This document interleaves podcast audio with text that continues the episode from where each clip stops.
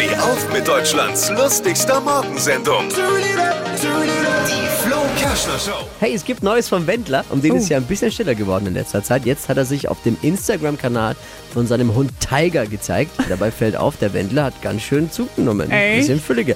Der Typ ist einfach die Härte, oder? Corona hat er geleugnet, aber die Corona-Pfunde nimmt er mit.